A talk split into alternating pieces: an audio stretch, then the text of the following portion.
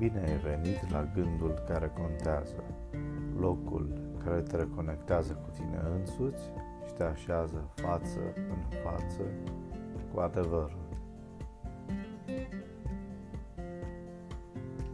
Apar tot mai frecvent oameni cu vorbirea banală, fără gust sau inutilă.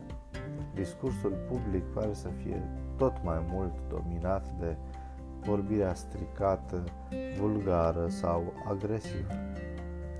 Vorbirea indecentă, dar și cea egoistă, răutăcioasă sau criticoasă, strică.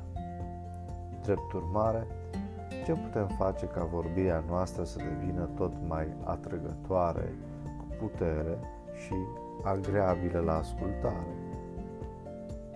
În Coloseni 4 cu 6 Biblia ne spune că vorbirea noastră trebuie să fie totdeauna cu har, dreasă cu sare, ca să știți cum trebuie să răspundeți fiecăruia.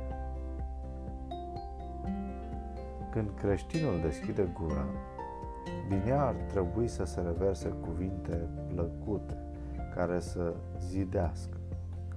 Cuvintele merg mână în mână cu trăirea creștină.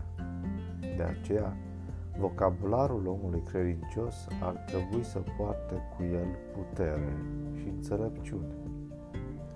Însă nu doar cuvintele în sine, ci și felul cum sunt rostite și chiar și tonul vocii sau felul scrisului fac o impresie pozitivă sau negativă asupra acelora care le aud.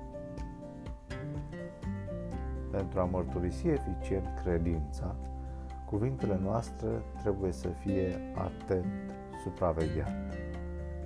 Ba mai mult, nu este suficient ca creștinul să se abțină de la vorbirea indecentă. Cuvintele lui trebuie să îndeplinească un scop folositor.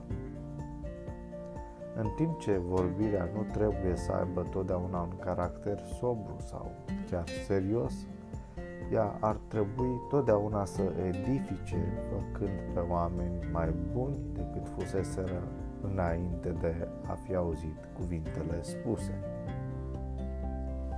Fă din ziua de azi o zi care contează. thank you